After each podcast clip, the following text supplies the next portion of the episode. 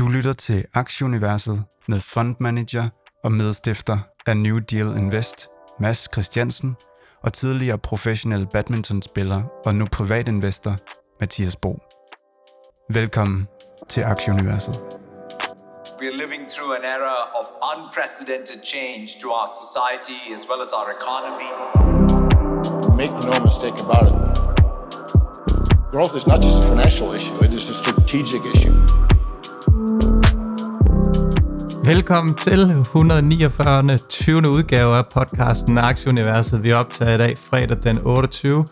Den er lige omkring to dansk tid, øh, ja, hvilket betyder, at vi ikke lige får øh, åbningen i USA med. Vi kan dog se, det ser grønt ud fra starten. Øh, nogle flotte futures. Nasdaq ligger op 0,9, kunne jeg lige blandt andet øh, se, og det var selvfølgelig også nævnt at være, øh, nævn, øh, værd at nævne, sådan skulle man lige øh, formulere det. Dagens program, en kort øh, nyhedsrundtur. Vi har blandt andet lidt øh, makro fra øh, USA og fra Japan. Vi skal rundt om Twitter, skråstreg det nye X, så får vi øh, Michael Friis Jørgensen fra H.C. Andersen Capital med. Vi skal lige have hans view på situationen sådan i øjeblikket lidt mere generelt. Øh, vi kigger også lige på de danske aktier. Der er noget biotech, og så naturligvis øh, tech, som, ja, som vi lige gennemgår lidt sådan ja, op, i, op i helikopteren, kan jeg vel godt sige, Mads. Og så, mm. skal vi, så skal vi se på en, en del regnskaber. Meta, Alphabet, Spotify, Teladoc, Microsoft, Snack, snack. Snap. Snack. Øh, øh, det er snart en snack. Øh, ja, det er det. Ja, det, det er snart. I hvert fald, hvis man, øh, hvis man, øh, hvis man gerne vil fiske øh, de lavt hængende bær, så ligger den i hvert fald lige for. Æ, vi har Roku, vi har Intel, vi har Coursera, vi har KLL, øh, KLA Corporation, så øh, ja, vi, vi sådan, noget af det har vi lidt mere på, og andet, det, det nævner vi lige sådan øh, lidt mere overfladisk, så øh, vi lige får, øh, får tallene lagt frem. Lad os, øh, lad os bare lige hurtigt kigge øh, på indeksene fra, øh, fra, fra ugen. Indtil videre ligner det en, en flad uge, 0 minus på S&P'en. Det er så inden, inden de her forhåbentlig positive tal, som kommer fra i dag. et nogenlunde det samme rundt nullet i, i DAX og faktisk også i øh, DAO og også i DAX'en. I Tyskland er vi en lille bit smule op for ugen, øh, og det er positivt jo selvfølgelig, og den 10-årig rente i USA, den er lige over 4%. Det skal vi nok lige vende tilbage til, hvad det skyldes. Olien er 79,9. Euro-dollar krydset nogenlunde stabilt i 1,10. Øh, Bitcoin lige over 29.000, og Ethereum lige over 1865 øh, eller sådan noget. Så øh, ja, en uge, som ikke sådan rigtig har gjort væsen af sig på, på indeksniveau, men det er jo også fint nok lige ud over renten, som, som sprang lidt op tilbage. Det som skal jeg nok lige vende tilbage til. Jeg synes lige, vi starter med lidt delivery news.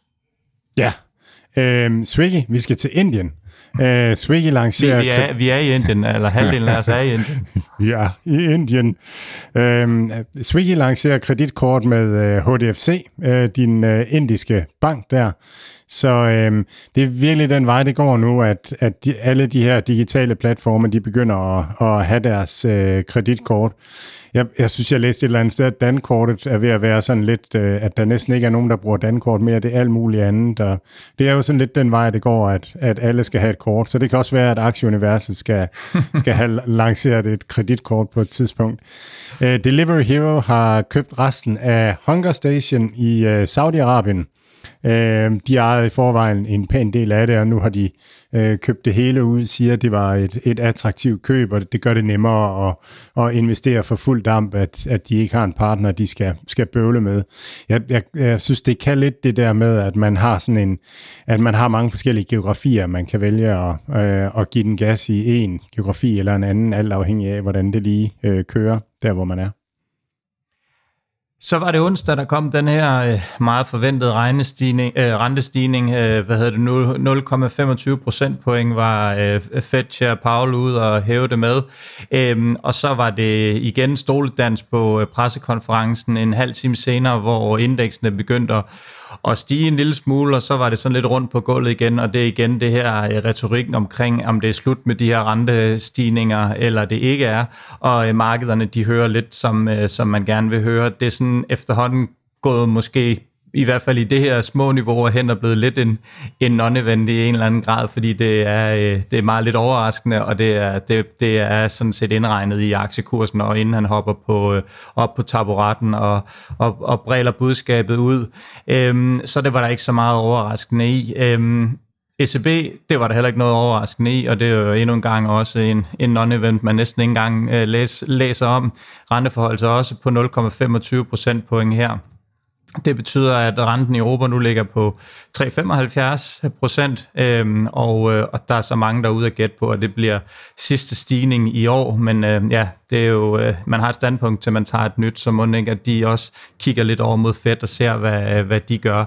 Men øh, ja, ikke rigtig noget øh, sådan vildt overraskende, og man kan jo sige, det er vel egentlig meget rart med som, som aktieinvestor, at, at, at de her, de her taler ikke har det helt store, så vi måske kan komme lidt mere ned og, og kigge lidt mere ned i, øh, i selskaberne, i stedet for at, at se, hvordan de performer, i stedet for, hvordan ordene lige og retorikken lige er ved en eller anden øh, magtfuld politiker, skråstreg, øh, bankdirektør. Ja, spørgsmålet er, om ikke du bare nailer den her, at, at det markedet kigger på nu, det er regnskaber øh, og ikke så meget fedt, hvor for et halvt år siden er du Sunshine, det var, det var fedt fedt, og, og ikke særlig meget regnskaber, så øh, jeg, jeg tror, at der er den vending der, og så er der jo også det, at, at, at når, hvis renten stiger fra, fra 0,25 til, til 0,50, så er den fordoblet. Når den stiger fra 5,25 til 5,5, altså så er der jo næsten ikke sket noget. Så øh, ja, så, øh, og fornemmelsen er lidt, at vi er ved at være i den sidste ende af, af det her, og det håber jeg også. Ja. I, I går aftes så lå vi egentlig i, i grønt terræn hele vejen ind til, øh, ja, ind til sidst på dagen, hvor det så kom frem, at i Japan, der øh, hvad hedder nu, diskuterer de derude, om de skulle lave sådan et, et possible tweak, som det hedder. Og det er noget, fordi de har noget, der hedder Controlled Yield Curve derude. Jeg er ikke helt ekspert i det her, nu har jeg bare lige læst sådan kort op på det i morgen, så hug bare hovedet af mig derude. Men det er sådan et, et scenarie, som de har indført i 2016, som har til formål at øh, holde øh, de her statsobligationers udbytte lave, mens man så sikrer en opadgående udbytte i de resterende obligationer. Og øh, det har man endelig gjort for at holde, øh, altså det er noget af det her tiltag, man snakker om at gøre, det er for at gøre det mere attraktivt at købe de her statsobligationer og andre obligationer i Japan, og at de japanske investorer ikke har deres penge i USA, men, øh, og det frygter sådan, at sådan, ja, worst case scenario er, at, at japanerne begynder at hive deres penge hjem, fordi de simpelthen har et, et produkt, der er lige så stabilt og giver lige så godt afkast som de amerikanske statsobligationer, og det kan man simpelthen, øh, ja, det kan den her, øh, hvis man op, ophæver den her øh, yield curve control, det kan det så øh, betyde, at, at det, men altså igen, markedet, de, de bliver lige sådan lidt kortvarigt nervøse, og som vi også skal se på futuresne i dag, så ligger de pænt op igen, så det er jo nok bare lige sådan en midlertidig, lige sådan, åh oh, nej, hvad, hvad er det nu her, og, og man sælger lige lidt ud på, på noget af det usikre. Jenen, den blev forstærket over for, for dollaren, og, øh, og ja, så, så kan man jo prøve at gætte på, hvad det er, men øh, ja, det var lige det, der satte lidt gang i det i, øh, i markedet nedad i går, som ellers lå, som jeg sagde, i en rigtig positiv dag oven på de her lidt større regnskaber, som, øh, som kom, som vi også skal, skal vende tilbage til, som egentlig var sådan lidt positivt øh, læsning, i hvert fald langt hen ad vejen. Jeg følte mig snydt i går. Altså, jeg troede, at det var mega godt, og så lige pludselig så var det bare mega træls og sådan noget. Så nu håber jeg, nu er jeg glad for, at Future ser op i dag, sådan at, at vi forhåbentlig får, uh, får det tilbage, som markedet skylder os fra i går. Det, det kunne være dejligt i hvert fald. Lad os lige komme lige over til lidt andre markedsnyheder. Vi starter lige ved Disney. Ja, øh, Bob Iger øh, har været i et interview, altså øh, øh den, den nye gamle CEO for, for Disney, øh, hvor han talte om, at, at Disney øh, godt kunne se sig selv sælge øh, lineær øh, tv fra øh, deres lineære tv-kanaler. Øh, og det er jo sådan et, et led i positioneringen i hele det her øh, tv, streaming, øh, cirkus. Vi kommer også tilbage til Roku, øh, regnskabet. Øh, øh, Roku har fået øh, Hulu og, øh, og Disney Plus øh, på, på deres Roku Channel, så, så når man går ind i tv'ets operative system, så kan man så indgår de kanalers øh, programmer øh, i det, man kan søge i og bliver anbefalet og sådan nogle ting. Så er det lige pludselig ikke så meget branded øh, Disney Plus og Hulu mere, men så er det mere indhold, og så bliver distributøren øh, Roku. Så der, der sker virkelig forandringer i hele den her øh, verden her. Men, men det er stort, at Disney er ude at sige, at, at øh, deres lineære tv-forretninger ikke længere er core, og de søger en, en partner til det. Og øh, ESPN er også sådan lidt op i, altså sådan lidt op i, i luften. Det ser de dog som en, en væsentlig ting, fordi sports tv trækker virkelig mange øh, reklamer, og af, det reklame øh, selskaberne, eller dem, dem, der skal reklamere, gerne vil have. Så var der nyhed ud om, at Volkswagen de var, de planlægger at investere 700 millioner dollars, ja, små 5 milliarder kroner i Xpeng, den her kinesiske bil, øh, EV-bilproducent. Det gør de via en kapitaludvidelse. Øhm, og øh, det sikrer dem så en aktiepost på øh, 4,99 procent. Øhm, og det er jo selvfølgelig lidt spændende, som vi har været inde på mange gange. Tyskerne, de har jo været sådan lidt, at ah, vi skal nok bestemme, hvornår at den her transformation fra benzinmotor øh, kommer over i EV, og det fandt de så første øh, gang, den her alarm, den blinkede rødt, det var med Tesla, og nu er de så kommet frem til, til at de ikke kan løfte den her, hvad hedder det nu, opgave alene, og, og kaster sig derfor ud i et samarbejde med Xpeng, så, så det er jo i hvert fald bestemt noget, der, der er super interessant. Både Xpeng og NIO, de to øh, større kinesiske EV-producenter, har haft en fremragende uge. Xpeng op øh, 31 procent, og NIO op 28 procent, og det var altså fra i går, da jeg lige sad og kiggede det her, det ligner også, at deres futures er op en 5-8 procent i dag, så det ligner en flot uge for de, øh, de kinesiske EV-producenter. Jeg sidder bare sådan og tænker, altså der er to ting. Den ene, det er det, er det her med, at, at folkevogn, at hvis de skal med på EV, øh, at, at, så kan det godt være, at, at de begynder at, at lugte, at så bliver de nok nødt til at, at investere sig ud af det.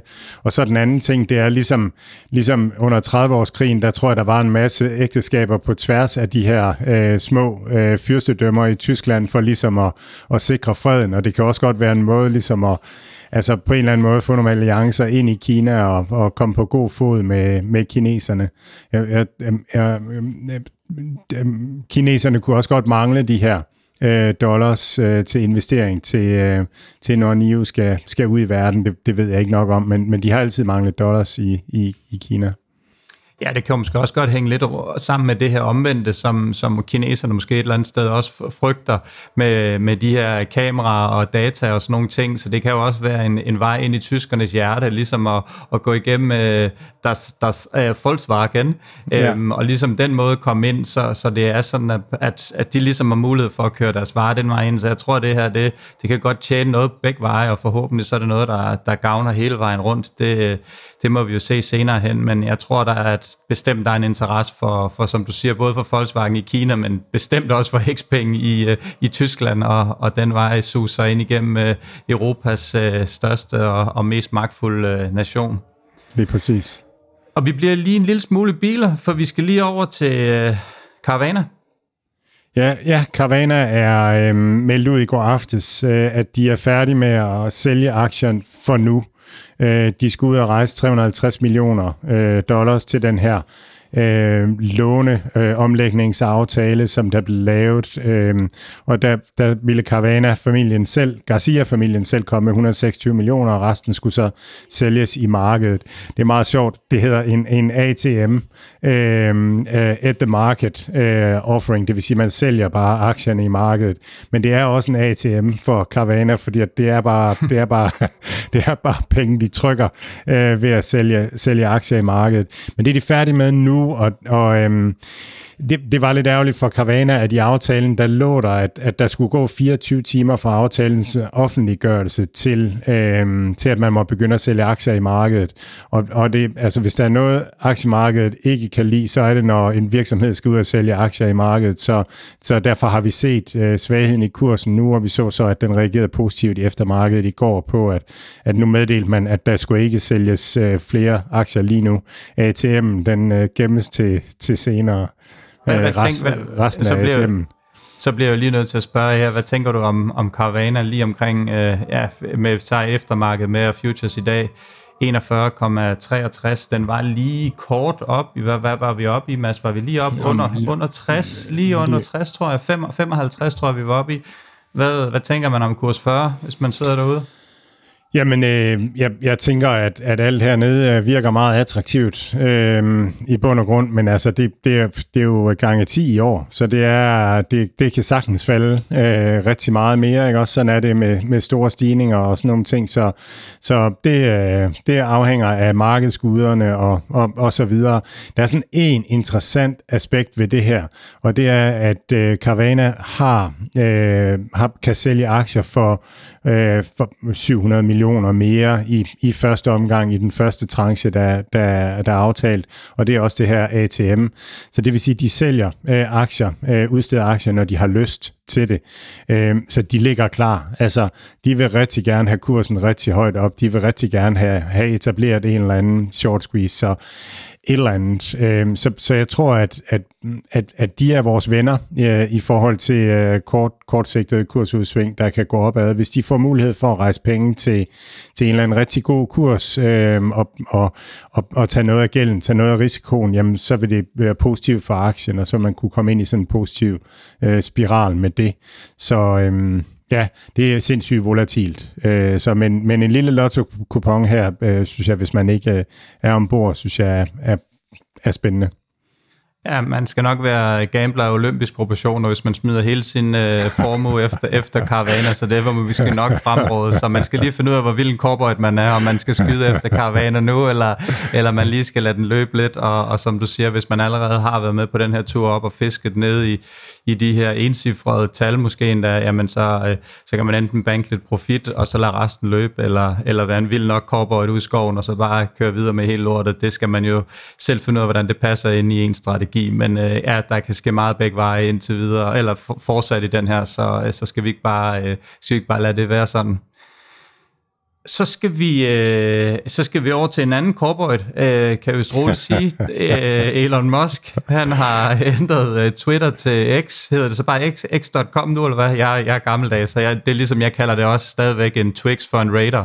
Øh, så jeg vil bare altid trykke uh, twitter.com ind. Øh, det, kan, det kan der aldrig nogensinde ændres på. Men X, øh, hvad, hvad er ideen med, med det her, Mads? Jeg ved ikke, om, om du har et fornuftigt svar på det her, men ellers så, øh, så kom lige med dit syn på, på det her. Jo, altså, øh, jeg, har, jeg har et, det giver mega god mening. Øh, der, jeg faldt over et tweet fra en fyr, der hedder Walter Isaacson, og han, er, han har skrevet en bog om øh, Musk, og han har lavet et tweet om det her øh, hvor han fortæller historien om X.com. Og, og X.com er, er, er Musks øh, oprindelige startup, øh, som, som blev mergeret sammen med en virksomhed, som, øh, som Peter Thiel blandt andet var med til at starte, øh, til det, der blev til PayPal øh, tilbage i, øh, i tiden. Og øh, Musk, han, han, mente, altså, han mente jo, at det hele skulle hedde X.com, men, men han tabte den der øh, diskussion. Øh, så, så øh, domænenavnet x.com og sådan noget, det har ligget inde i maven på PayPal øh, i alle de her år, og Musk har så øh, købt det ud nu. Øhm, det, der også er spændende, det er, at, at den gang, at, øhm, og det fortæller ham her, Walter Isaacson, at den gang, at, at Musk han startede X.com, der læste han en masse bøger om banker, og synes, at det var en defekt forretningsmodel, og den, den skulle han gøre noget ved.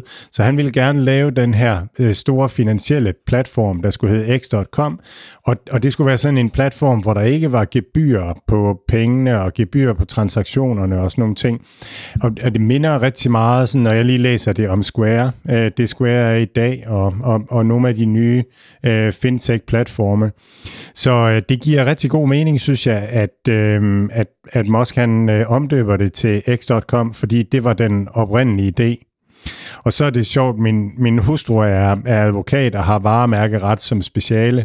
Og, og i, i, i varemærkekredse, der er man bare sådan, at det er simpelthen det dummeste, man nogensinde har oplevet.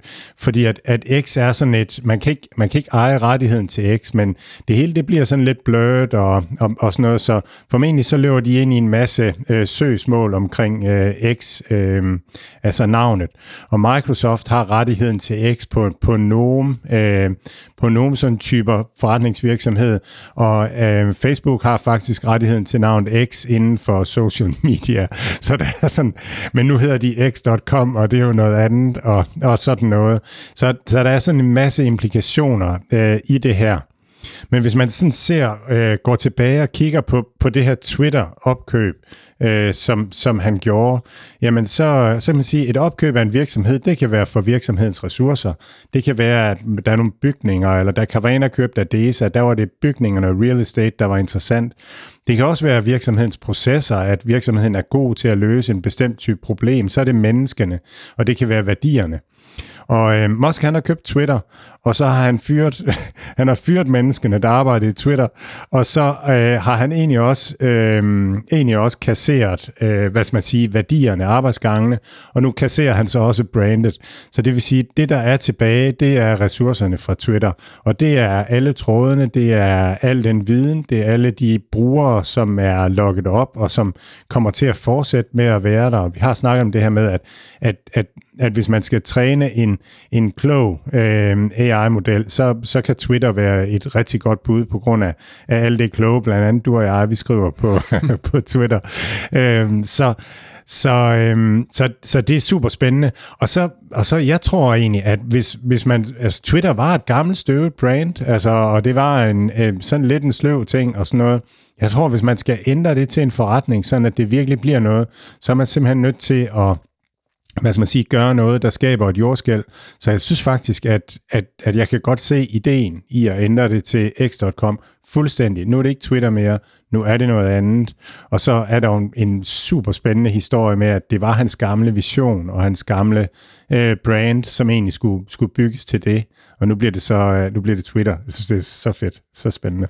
Ja, det er jo, det er jo rigtigt, at Twitter er jo kendt for mange gode ting, men måske sådan i i aktiemarkedkredser har det jo aldrig sådan været en super god investering, sådan ligesom at være med på, at det bare hver år, der, der er det bare rådet minus ind og minus ind, selvom at der er mange brugere, og selvom det jo egentlig sådan er et, det mest, jeg ved ikke, om man kan sige, at nogen vil være enige, og andre vil være uenige, men det mest seriøse sociale medie, hvor, hvor der i hvert fald findes ekstremt mange dygtige mennesker, som, øh, som, som er med til at dele som det her community. Blandt andet, ja, det ved jeg ikke, men det, det, det skal jeg ikke. Det, men, men i hvert fald, øh, som vi ser inden for aktieunivers, hvor mange dygtige, der bare byder ind med, ja. med viden omkring forskellige ting og sådan noget. Så det er vel et, sådan et prædikat af et seriøst, men, men der ligger også mange dårligdom øh, inde i det, så jeg kan godt se ideen i at, at rebrande det. Om det så er smart med alle de her søgsmål, som du siger, der nok kommer og sådan noget. Man kan også godt forestille mig, at Elon Musk, han er også allerede har budgetteret med, med et eller andet x antal milliarder til, til advokater og søgsmål søgsmål og alt muligt, det, det tror jeg, hvis der er, er noget, som de tager med, med, med, med ro i sindet i, i USA, fordi det er de alligevel udsat for nærmest dagligt. Så øh, ja, det bliver spændende at følge X og øh, skråstreg Twitter, om, øh, om det, kan, det kan give noget til dem, det her navneskift helt vildt spændende, og så en købspris på 44 milliarder, det er, og så, ja, det, så, det, så, så, så skrotter man lige det hele. Så så er der også råd til lidt, lidt advokater her og der, og, og, og sådan nogle ting i det budget. Ja, man, man, man tænker nogle gange, så må han vågne op om natten en eller anden dag og tænke, hvad fanden er det, jeg laver? hvad fanden er det, jeg har lavet? Men uh, han har jo tjent pengene, så han har også lov at bruge dem, som, man, uh, som han gerne vil. Ja. Mads, lad os komme over og få uh, Michael Friis Jørgensen igennem, og så høre, hvordan det står til hos ham og hans uh, portefølje og hans tanker om tingene.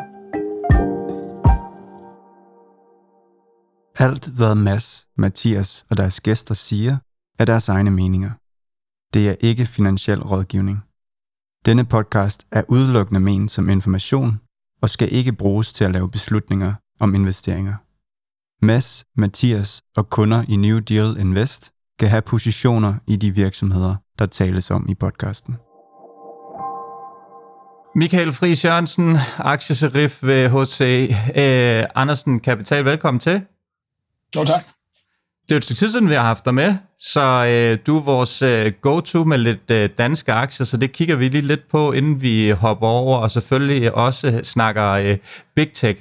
Kan du ikke lige sådan prøve at op for helikopteren, lige sådan tage, give os et overview over sådan de globale aktiemarkeder, jo, men altså, de globale aktiemarkeder har jo haft et, et forrygende år. Øh, du ved, jeg gætter jo selv på, at vi får en god start, ikke? Men, men jeg synes jo, fra foråret af har jeg været lidt mere nervøs, men det har markederne ikke. Sådan, sådan er det jo en gang imellem. Øh, men forrygende år. Danske aktier har jo egentlig ikke klaret sig særlig godt. Det er jo, de er jo cirka op 8 procent, eller sådan noget lignende, øh, hvor globale aktier er op 16 procent, og så øh, har vi jo den kære masses kategori, ikke? Nasdaq op med 40 procent, så, så danske aktier er jo underperformende i år, ikke? Og altså, green tech, det har altså bare ikke været det shit. Ikke? Altså, de har ikke kunne lide høje renter og lave energipriser, og det, det er vi jo relativt tunge på. Pharma er jo også noget, blevet noget af det aller, aller billigste ude på aktiemarkedet, har heller ikke rigtig performet i år.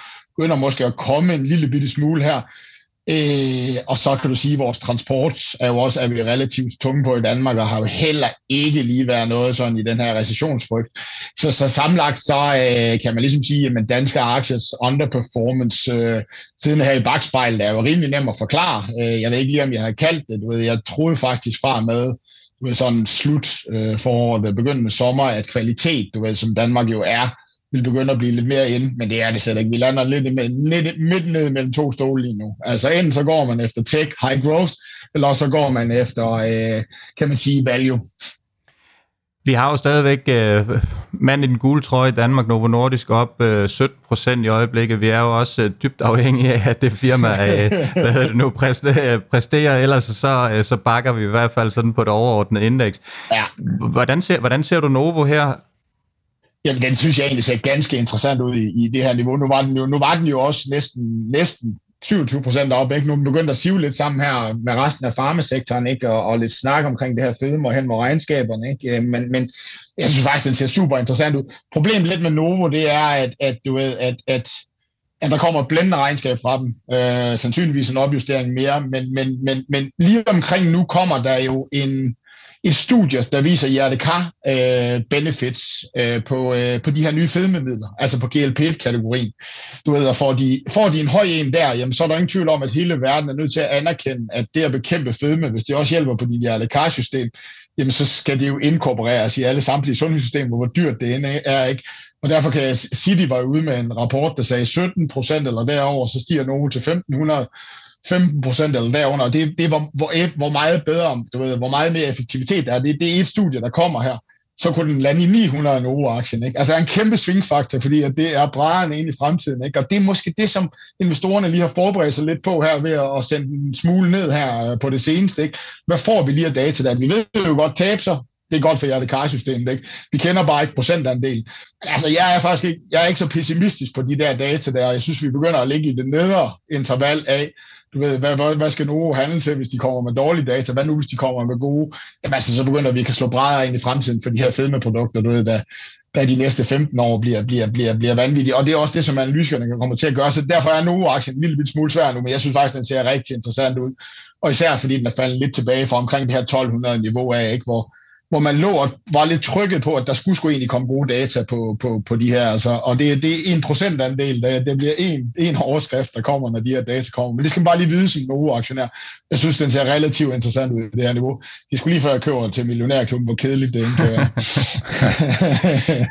det, det var meget spændende. Der var Teladoc regnskab i går, øh, og der var, der var de her fedmemidler jo også oppe. Det er jo noget af det, som, øh, som, som øh, mange ser både til, som en mulighed for Teladoc Teladoc og også for Hims and Hers, at, at det kan blive en distributionskanal uden om de ja. sådan eksisterende øh, dyre distributionskanaler.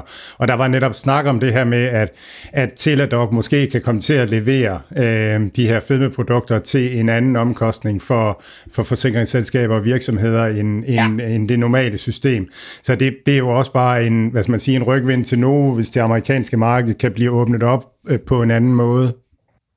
Jamen, jeg, jeg er fuldstændig enig, men det var da også det eneste positive, det der dog regnskab. Det vil godt, at aktien blev sådan 30% op, og jeg også har den. Jeg nåede ikke, og jeg havde sagt, at jeg skulle have købt nogen, men så kom, så kom der ferie i vejen til millionærklubben. Nu sidder jeg her lyder pisse klog. Men jeg var faktisk ikke tilfreds med det der regnskab. Jeg troede, de var kommet noget tættere på at være profitable. Altså, det er min case i år. Ikke? Altså, væksten er gået ned. Jeg skal, jeg skal til at have den profitable, fordi Teladoc for mig er ikke den her jo, det er også den her, du ved, telemedicin og den her måde at administrere det på, men det er jo, for mig er det jo databanken over de her halvanden milliard observationer på kronisk syge mennesker, vi på et eller andet tidspunkt skal bruge i vores AI-verden til at skabe et, et, et sundhedssystem. Ikke? Den vej er de ikke rigtig kommet endnu, men, men jeg er sikker på, at, at på et tidspunkt, så får den værdi, den der database. Men jeg er jo faktisk ikke så tilfreds med Teladoc-regnskab. Du ved, jeg synes, jeg synes de, de er stadigvæk for langt fra at tjene penge. Jeg troede, de var kommet tættere på i år. Nå, det var et tidsspring, men du var fuldstændig ret. Det, Jamen, det var, altså, det var, Nå, Michael, nu, nu, tager, nu tager jeg lige jer to uh, teknørder tilbage til Danmark, fordi det skal vi lige uh, gøre, gøre færdigt, inden vi... Så, så, så skal I få lov at slå jer, slå jer løs bagefter. Hvad, uh, hvad tænker du sådan overskrifterne for anden halvår her på det danske aktiemarked? Du er inde på, du, du holder øje med Novo. Uh, er ja. der andre ting, du holder øje med? Men jeg holder jo lidt øje på, om lagercyklen kan ende, ikke? og så, du ved, så hvor kedeligt det kan lyde, men, men, men, men sådan en som, som, som Mærsk-aktien, så tror jeg generelt også, at du ved, at at det danske marked er jo sådan meget afhængig af, hvad nu det hedder, af, at, at det er jo det, jeg sagde, det er landet mellem to stole.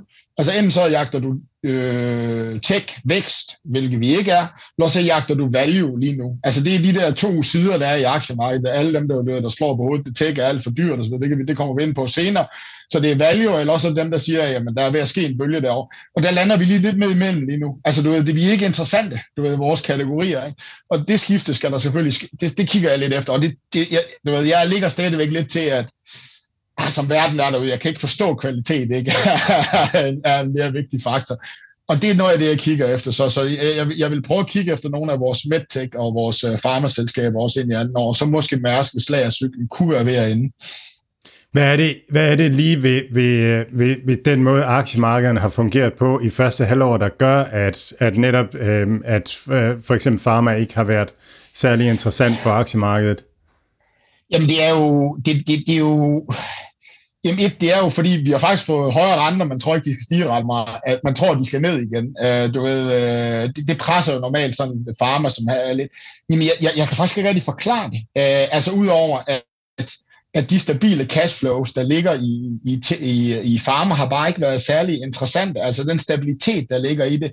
Hvis du sådan kigger derud, jamen så har vi jo den amerikanske sundheds... Øh, de store sundhedsforsikringsselskaber ude at sige, at, at, at, at du ved, nu begynder vi at gå meget mere almindeligt til læge igen. Vi begynder at tage de her ikke nødvendige operationer osv. Altså, du ved, deres omkostninger stiger voldsomt, fordi at, at efter en covid-19, ikke? Så, og vi har jo også set nogle relativt stærke farmerregnskaber, der begynder at vælge ud det, og jeg så herhjemme, altså, er det en mikroobservation, jeg ved det godt, men, men der er mangel på, på det, det er jo faktisk helt globalt set, at folk ikke kan få deres receptpligtige mediciner. Ikke? Så jeg forstår faktisk ikke helt, hvorfor den, er, den ikke er blevet der.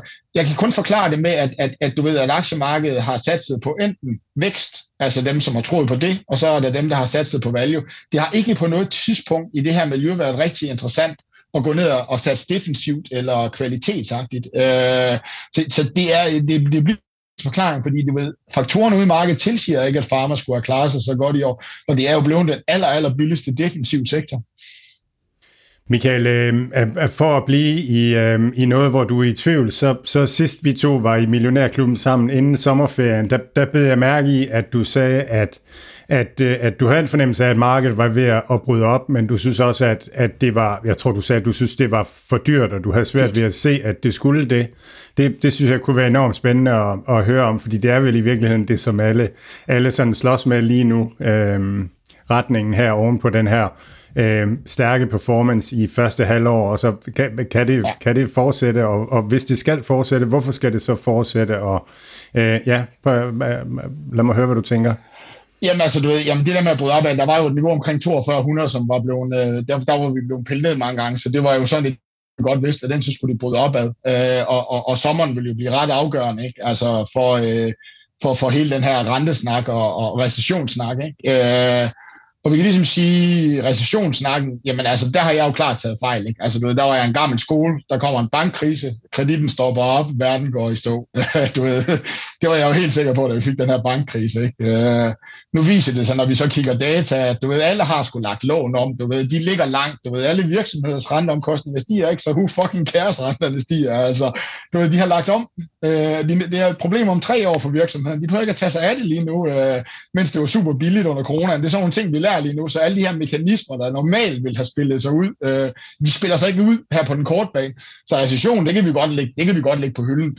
Øh, den anden del er selvfølgelig renterne, og det er jo det her med, at, at, at på trods af, hvad verden viser derude, at renterne sådan set stiger og ligger omkring 4% for den amerikanske 10-årige, så, kan du, så er der jo stort set ikke nogen, der ikke investerer efter, at de dybt, altså de falder kraftigt næste år. Altså, det er folk jo pisse ligeglade, ikke? Altså, og det er måske det mest bekymrende faktisk, fordi det med recession, det, det, det, øh, og, og, og dermed indtjeningsforventningerne, ikke? den må jeg lægge på hylden. Ikke? Altså der, der, der har vi bare kommet, der er vi alt, alt, alt for stærke nu i økonomierne. Vi er ikke i nærheden af, der skal komme, der skal komme en eksogen faktor, men det kan der jo altid komme. Altså det er jo ikke, jeg prøver ikke at sidde og være Dr. Doom her.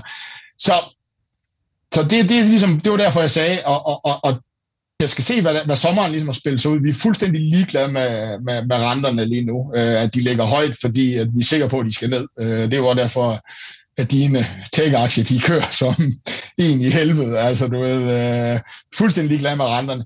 Det var, i hvert fald, det var i hvert fald tydeligt i går, ikke? Altså, hvor at, at den der ja. rentestigning kom der, det var ligesom om, markedet var sådan lige lidt, ah, hvad, hvad, hvad sker der nu? Og så ligesom om, altså jeg sad og så fik det hjemme i stuen, og så bliver det da vist også snart den sidste. Og, og sådan, så, så begynder man at se fremad.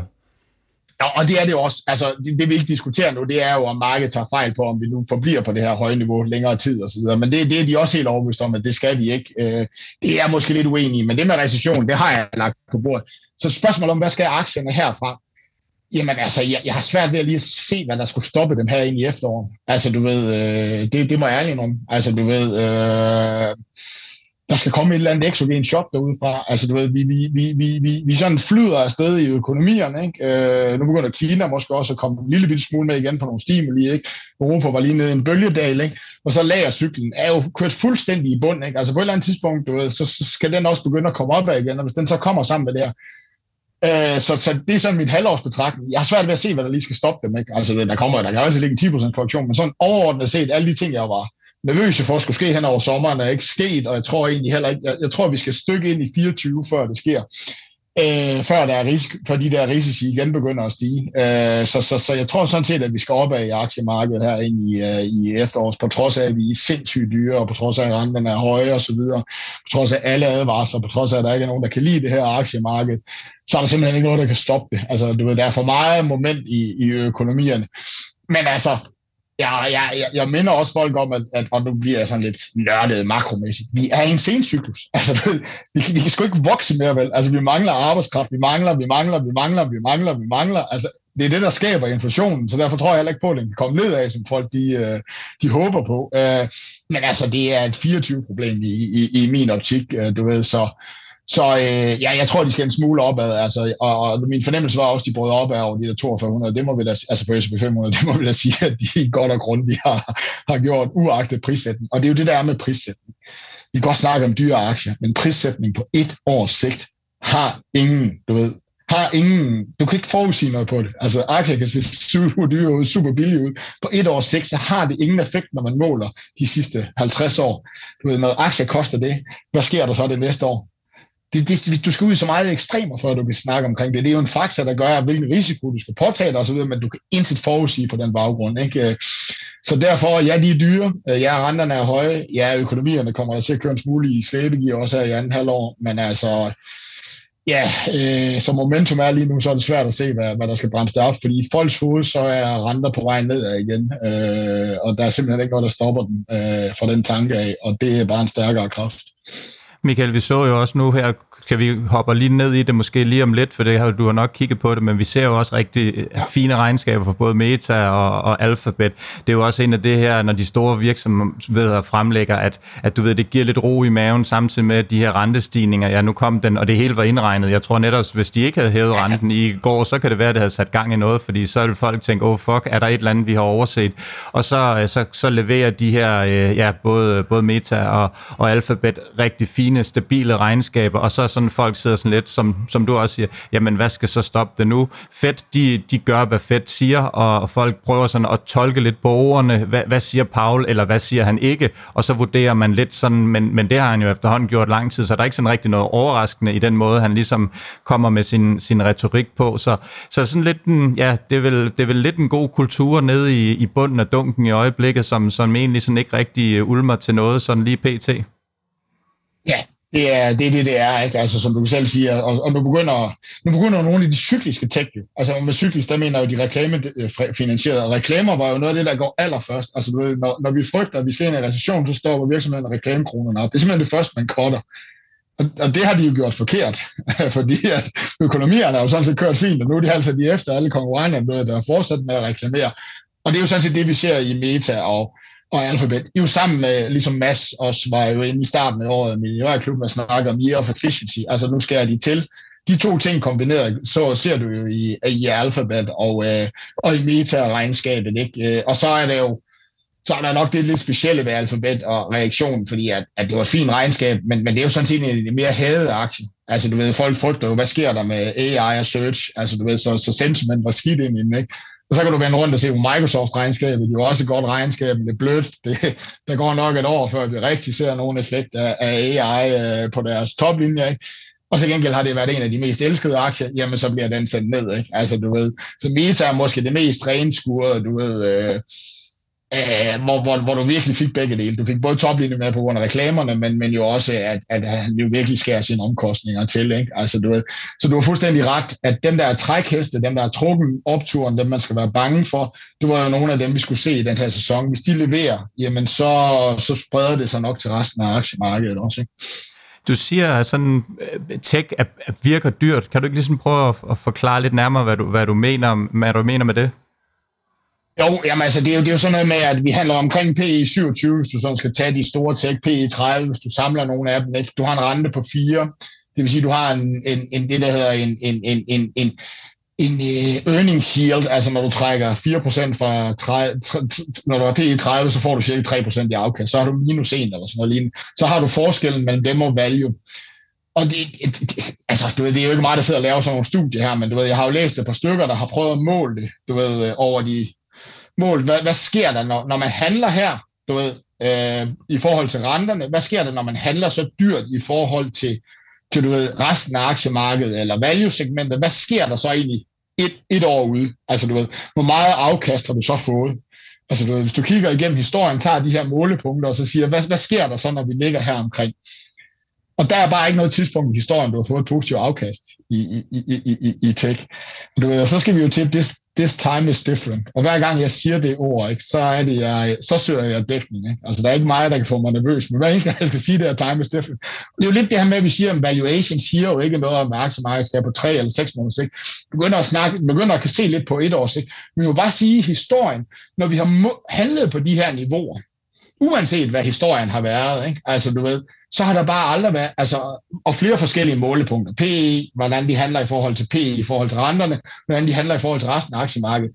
Der er der bare nogen, der har, der har lavet, altså der, har, der, der, har, der har regnet det her igennem og kigget et år frem, når man sådan rent statistisk set, og der har aldrig været et positivt afkast, når det har været så. Og det er jo, det, det, det er sådan lidt skræmmende, ikke?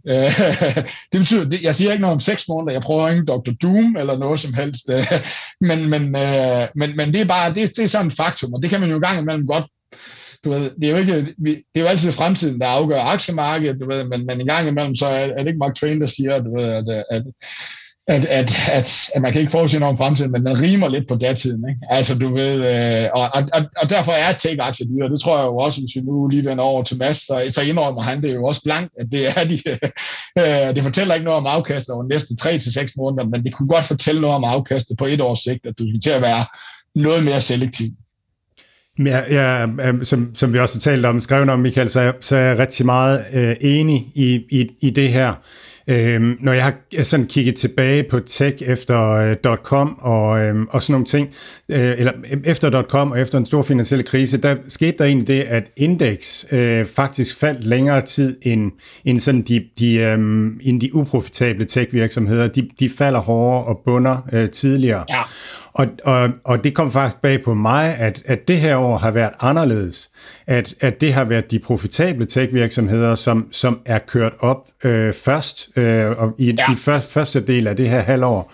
Og, og nu, jeg, jeg, jeg synes også, jeg har den der fornemmelse, at de står et eller andet sted sådan, altså er det virkelig nu, at man skal købe dem til sin portefølje på fem år? Det betyder, at så skal de forblive høje, og så skal de, så skal de stige med deres vækst herfra. Og der, der, der, det er ligesom at tråde en, en nål på en eller anden måde. Øh, ja. men, men så er der hele den der, at, at nu er vi også ved en ny teknologisk revolution. AI er ja. virkelig en, en ny teknologi, og hvor meget kan det betyde at holde der op, Microsoft står stærkt, og Nvidia står stærkt, og, og sådan nogle ting. Det er virkelig, synes jeg, en, en spændende situation, øh, det hele er i. Og hvad, hvad, tænker, hvad tænker du om det der med, med, med AI som drivkraft, hvis vi nu bare lige snakker de helt store Jamen altså, du ved, altså, vi siger jo altid, at vi ikke kan udpege AI-vinderne. Det kan du. Har du kunder eller har du data, så bliver du vinder. Færdig. Altså, og derfor er Microsoft bliver den allerstørste vinder af dem alle sammen. Ikke? Altså i min optik. Ikke? Jeg, jeg, jeg, jeg, jeg køber heller ikke Microsoft her. Det gør jeg ikke, men du ved, jeg sælger heller ikke nogen. Altså du ved, øh, det her, det skal nok vokse ind i. Altså du ved, du, jeg, kan jo bare se reaktionen på, hvor stærkt den egentlig har kørt Microsoft. De leverer 8% vækst, ikke? det er det laveste længe. Ikke? Øh, det falder 3-4% ikke? på lidt skuffelse over, at de investerer lidt flere penge i AI. Big surprise. Altså, du ved, der var en grund til, at Nvidia sandsynligvis har guidet 11 i stedet for 7 forventet. Ikke? Der skal bygges noget kapacitet op til at lave de her beregninger. Øh, men, men jo alene, at, sku, at, at det, det ikke gør det mere, at, at Microsoft indrømmer jo, at, at, at når jeg så siger F24, så er det jo fordi, at det der, de begynder på et nyt regnskabsår. et par procent måske på Azure Growthen fra AI, og så kommer det. Altså, du ved, altså Copilot, som det kommer, er ikke klar endnu. Men altså, vi snakker jo om mulige prisstigninger på nogle af produkterne på 100 procent, når, når du først begynder at køre AI, ikke? Altså, men det tager jo tid at indrulle ud i virksomhederne, ikke? Altså, der, altså og, og, og, og det er jo det her med, at, at på, på 6 måneders sigt, der er AI en hype. Øh, på 5 års sigt, der er det absolut ikke en hype. Der bliver det jo en enorm drivkraft for, for, for rigtig mange selskaber, og jo for hele aktiemarkedet, fordi at, at indtjeningen kommer jo op du ved, øh, i alle de virksomheder, der begynder at bruge det, ikke? fordi det bliver effektiviseret. Ikke? Så på seks måneders sigt, der er der en hype. Der er det kun et spørgsmål om, og det er jo derfor, jeg kigger mere på reaktionen i sådan Microsoft, for der er jo intet overraskende i men du hører alle, der kommenterer Microsoft, det er jo ikke noget chok, at AI ikke kommer til at drive noget næste år. Det ved vi godt, det tager tid, det her. Øh, og, og derfor er det mere, hvordan kunne investorerne tage imod det, ikke? og det fortæller mig, at det tager de relativt begrænset, eller de, er ikke så, de, de har de forstået investorerne, at du vil ikke begynde at se det.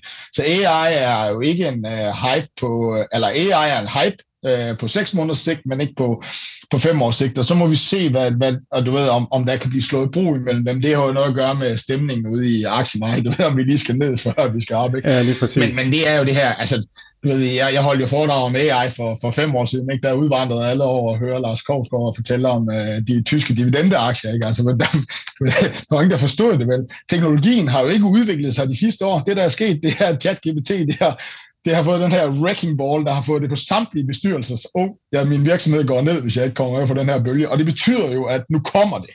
Altså, du ved, men teknologisk, du ved, jeg hørte lige en professor, han sagde, en uh, kvantespring kom i 12 med neuralt netværk, der kom lidt i 18. Uh, øh, de sidste år, der er der sgu egentlig ikke rigtig sket en skid. Ikke? Det, der er sket, det er, at uh, nu er det blevet kommersialiseret, eller verden har forstået det med, med chat-GPT. Nede under, der har det jo kørt hele tiden. Ikke? Uh, men det tager tid at få det inkorporeret. Ikke? Så, så, så, så du ved, Microsoft er bare min go-to altså virksomhed, ikke? og den er for dyr lige nu, øh, du ved, på et års sigt, ikke? men jeg tror fandme, at investorerne forstår at stå brug øh, imellem det, at den er for dyr på den korte bane, og forståelsen af, at der ligger noget på den anden side som reelt. Ja, en, øh, ja. Så, så er der øh, det andet segment, øh, et, et andet segment, som er, er small cap øh, generelt. Altså Russell er, øh, 2000 er først sådan for alvor begyndt at røre på sig her sidst øh, på kvartalet. Og når jeg snakker, af meget af det tech, jeg snakker, det er jo, det er jo det, det er ikke mega cap. Øh, det, det, er måske, det er måske mere mid cap. Og det, det, der er meget af det, som, som på en eller anden måde lagger, synes jeg. Men jeg, jeg synes, det kunne være spændende måske bare at tage den generelt på, på small cap. Hvad, hvad, altså i den her del af cyklus og sådan noget, hvornår skal man normalt kigge til small cap, hvis man tænker Russell 2000? Jamen, ja jeg, jeg vil jo dele det op i, i, i, i, i small cap. Det, øh, det skal jo lag, fordi at, at vi får jo ikke, altså det kræver en høj økonomisk vækst, ikke? Altså, du ved, og det får vi jo ikke. Altså, det er jo mere den her med, at renterne skal ned af tesen, end, end får en høj vækst. Altså, du ved, vi kan jo ikke få en høj vækst, medmindre vi har fået en krise først. Altså, det, det kan ikke eksistere nu. Altså, du, der er jo ikke arbejdskraft, der er jo, der er jo ikke kapacitet i verden til at få en høj vækst. Altså, kommer inflationen. Altså, du ved, øh, så, så det er lidt et problem, ikke? Øh, hvis vi så kigger over i tjek, jamen altså, du ved, du vandt på Caravana, jeg ligger mig ned, jeg, du ved, jeg synes stadigvæk, det er en business model, that, that doesn't work, altså du ved, it's broken, øh, men de fik refinansieret deres gæld, og det er jo det her med, der flyder stadigvæk alt for mange penge. Det kan godt være fedt i gang med at hæve renterne, men de har jo stadigvæk efterladt omkring 4 trillioner i, uh, i likviditet ude i markedet, du ved, når de begynder at køre den væk igen. Så det jeg, det jeg er bange for i, i, i small cap tech, som jo stadigvæk er lidt fundingkrævende, det er, at jeg tror ikke, verden har forstået endnu, Øh, det er mere short covering i år. Det er jo egentlig også fair nok. Du ved, nogle af dem var 98 ned og så videre. Du ved, short cover, fuldstændig shortet i år. Men jeg, jeg, der er jeg lidt mere problematisk på, at jeg tror, at vi har misset, at vi er i et nyt univers, hvor, hvor, hvor, hvor der er en pris på penge, hvor der på et eller andet tidspunkt, du ved, hvor det, hvor det ikke lykkes for sådan nogen som Carvana og, og, og refinansiere. Altså, du ved, øh, den, den, den kunne godt stadigvæk ligge derude. Og det er måske det er min nervøsitet øh, på din vej, Mads, men øh, det behøver du ikke at, at, at, at påtage dig. Vi er i et nyt regime. Det bliver vi over de næste 10 år. Renter bliver ikke sindssygt høje. Men, men, men, men selve det, at der er en pris på penge, og dermed det at være rigtig high growth, måske en lille smule unprofitable. Ah, det er, jeg er ikke helt sikker på, at vi har fået taget det endelige opgør med, med, med, med dem. Jeg er egentlig meget, jo, jo, jo, jeg er egentlig meget enig. Altså, øh, min bulltese på meget af det her small cap tech, det er egentlig, at, at det vender til, til profitabilitet i løbet af, ja. af de her kvartaler. Og det, det, hvis man går tilbage til .com, øh, sådan noget, så det, der virkelig gav Ramachan i porteføljen fra, fra 2001 og frem, det var de virksomheder, som gik ind i .com og var uprofitable, og kom ud af, af .com og, og var blevet profitable, altså fået rettet det til. Amazon er jo et, et kongeeksempel, men, men, men, men det er den type virksomheder, som starter med at blive priset som de her falitboer, når man trækker lige linjer, så går de konkurs. Men, men lige pludselig så er konkurrencen væk, og, og de har i virkeligheden næste generations produkter, så lige pludselig så er de profitable, og, og kommer tilbage til væksten, og ellers at, at hvad skal man sige, investeringslysten hos CFO's rundt omkring begynder at, at være der igen. Og, og vokse igen. Og, ja. og det gør den jo, og der er rigtig mange virksomheder, der er på vej i den rigtige retning i den der. Altså, du ved, nu, det var derfor, jeg var skuffet over Telstok. Jeg synes ikke, de er hurtigt nok på vej i den rigtige retning der. Altså, du ved, jeg ved godt, den steg 30 i går, og nu skal den nok begynde at køre. Nu begynder short covering bare. Det er fint med dem, jeg har. Jeg skulle købe lidt flere, men, du ved, altså, men, men sådan er det. Men, men, men, men efter at se regnskabet, du ved, hvor folk sender op, jeg vil ikke. Altså, du ved, det er meget, meget vigtigt at få fat på det der, fordi vi har ikke taget det endelige opgør. Det har været lidt for nemt i år. Du ved, folk har stadigvæk kunne skaffe nogle penge. Altså, det er jo det, der sker, når krisen kommer. Ikke? Det er jo det, der, det, er jo det alle regnede med i år. Det var, at, at ja, du har nogenlunde forretningsmodel, du ved, men, du skal, du, men, men, men selv nogenlunde forretningsmodeller kan dø, du ved, hvis de skal ud og finansiere sig selv i, i, i kriser. Ikke? Og det opgør har vi ikke rigtig fået taget endnu. Og, og det begynder efterhånden at gå op for os, at mange har refinansieret sig, så de kan holde lidt længere, men jo også det her med, at der stadigvæk svømmer med, med, med, med dollarlikviditet ude i markedet. Altså, du ved, det gør der jo. Vi har jo hæve, begyndt at hæve renterne, vi har også begyndt at tage lidt tilbage, men der er jo stadigvæk massiv mængder af likviditet i, i markedet derude. Ikke? Øh, og det, derfor tror jeg, at, du ved, at det, det er vigtigt ikke at falde tilbage til den gamle. Du ved, bare vækst, vækst, vækst, vækst, vækst, vækst, vækst. Det er det eneste, der tæller.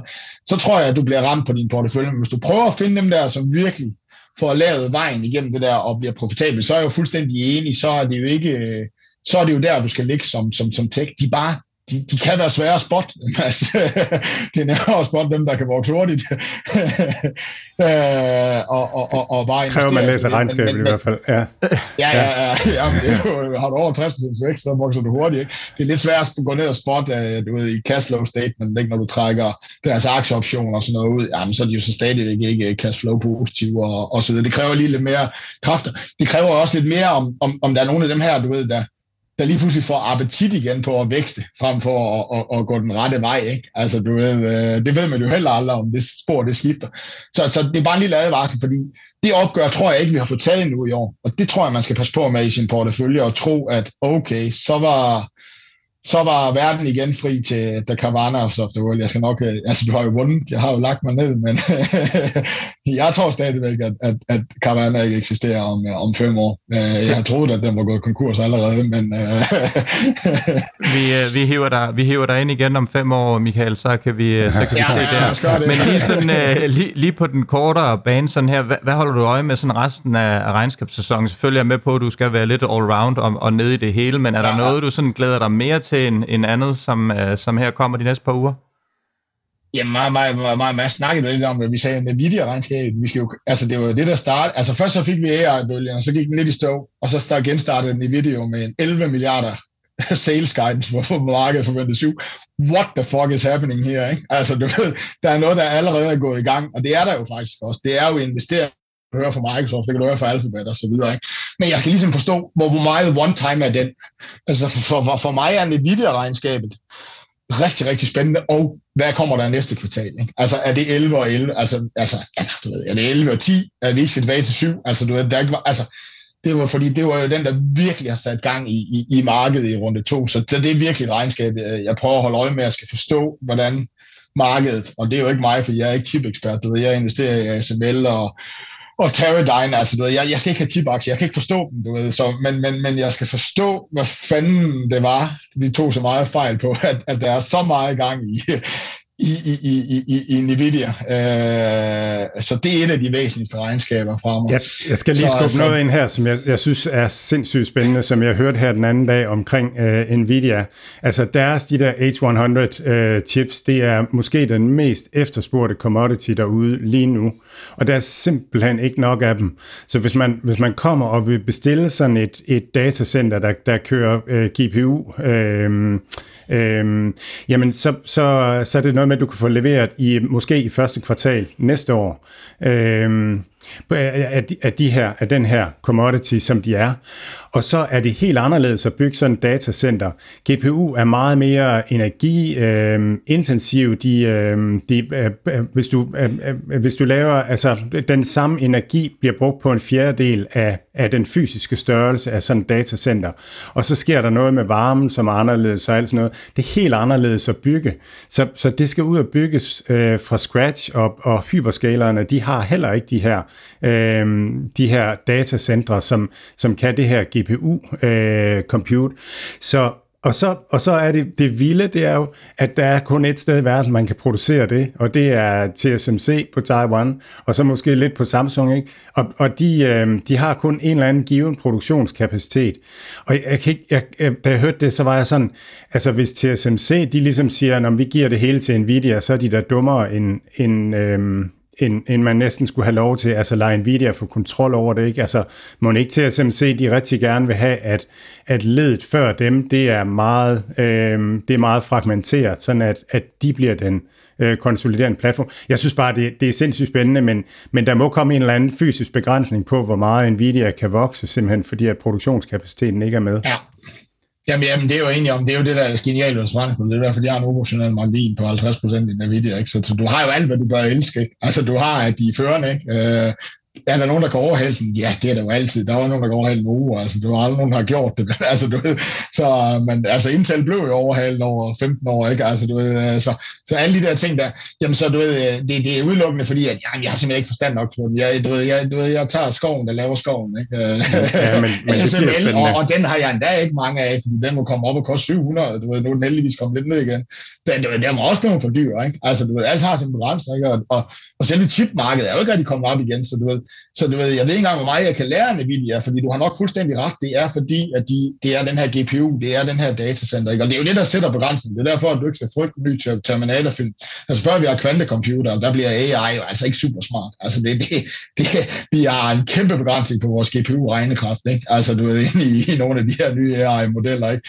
Og man er i gang med at prøve at finde ud af, hvad fanden du kan bygge dem. Ikke? Så så jamen, altså, jeg forstår jo godt øh, bølgen, øh, og jeg forstår egentlig også godt Nvidia-aktien, øh, du ved. Øh, men, men jeg skal alligevel prøve at forstå, hvordan fanden kunne hele industrien tage så meget fejl af en guidance. Altså, det er, det er vildt, ikke? Ja, det er og, hvis, og, og, hvor, hvor meget var det var one time, men, men det, med det, du siger, så er der ikke noget, der lader til, at det ikke også er udsolgt i fjerde, tredje kvartal, fjerde kvartal første kvartal.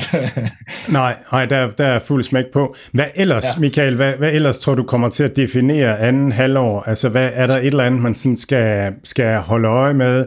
Du, du, du, du talte om til at starte med det her med, at, at, øhm, at, at prisen på kort sigt ikke, eller at, at aktieudviklingen på kort sigt ikke afhænger så meget af prisen. Ja, øh, så, så det vi leder efter, det er, hvad, hvad kan der være af trigger i, øhm, i, i anden halvår, som, som ligesom tager os den ene ja. vej eller den anden vej? Den anden vej. Jamen altså, det er, renten er jo det, du gider jo ikke høre det, Mads. Du gider jo ikke høre mig. Du gider jo ikke faktisk det. Men, men, kun det er jo den der, høre, den skal ned. higher for longer, ikke? Altså, du ved, du ved hvis, hvis vi virkelig begynder at forstå det, ikke? Altså, du ved, så, så begynder det at koste en lille bitte smule. Så tror jeg også noget af det, man skal holde øje med. Ja, vi har, vi har jo egentlig allerede set det. Der er jo, der er jo kun én ting, der har holdt hele året igennem. Det er tech. Ved, vi har været en tur i Kina, så var vi en tur i Europa, øh, så var vi en tur i USA, så var vi tilbage i Europa igen. Nu er vi tilbage igen i USA, ikke? Altså, du ved, Øh, vi har været en tur i, i, i starten af året, var det faktisk. Øh, du ved, så var det tech, så blev det lidt value, så blev det tech igen, growth. Vi har aldrig rigtig været i kvalitet, men, men der har jo været ufattelig mange skift. Og det er jo nogle af de der skift, hvor man ligesom kan sige, i, i, herfra sandsynligvis, når aktiemarkedet trods alt koster, hvad det er, det er det her nogle af, det her noget af gevinster, det vil ligge for dig, hvis der kommer et skift. Ikke? Og du ved, øh, jeg har jo siden hver måned, når, vi, når jeg laver et månedligt program, så siger jeg, at du ved, at kald mig uh, Mads, hvis det ikke er sådan, at, at kvalitet næste måned bliver vinderen. Ikke? Men det er det så ikke været de sidste. Du ved, så jeg har fået navnet Mads nu. Uh, altså, kvalitet i det Tillykke her med det, vil jeg bare sige.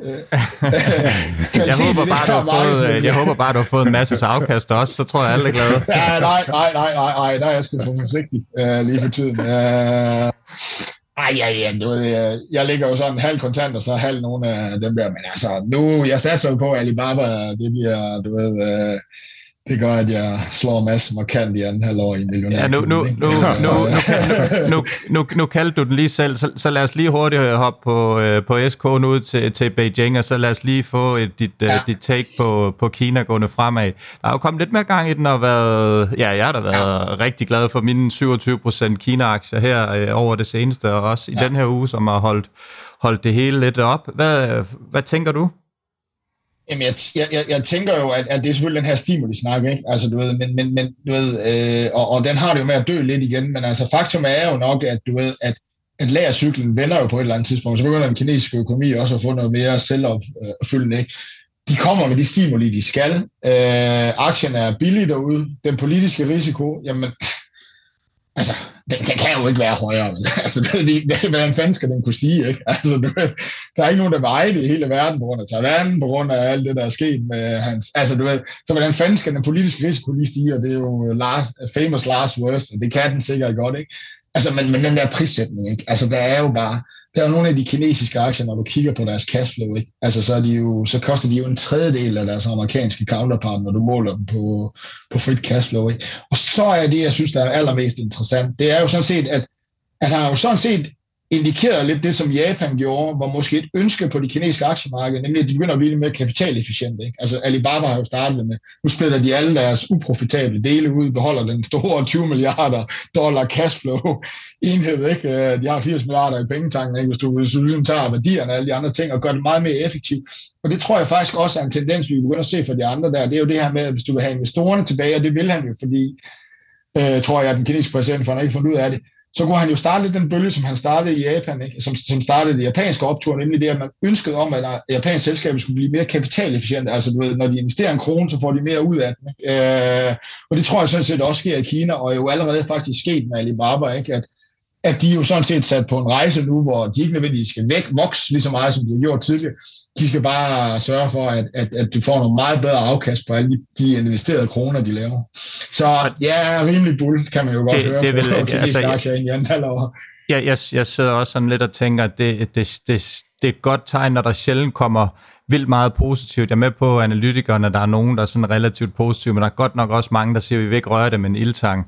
Øh, og det her med sådan, og, og, og når alle sådan er negative, så, så plejer der ikke at være så meget øh, positivt indregnet, og der lige pludselig enten kommer noget stimuli, eller der kommer lidt, øh, lidt et, et godt møde mellem med USA eller med Europa, eller et eller andet, hvor, hvor man kan sige, nu bygger vi på noget, eller bare som en, bare en udtalelse om, at der måske er noget i gære, om at, at nu skal vi have et bedre forhold, eller et eller andet. Så ser du de her aktier stige automatisk øh, 25 procent måske, øh, og det, det, gør, det gør Apple eller, eller Microsoft altså ikke, eller Nvidia for den sags skyld på det her.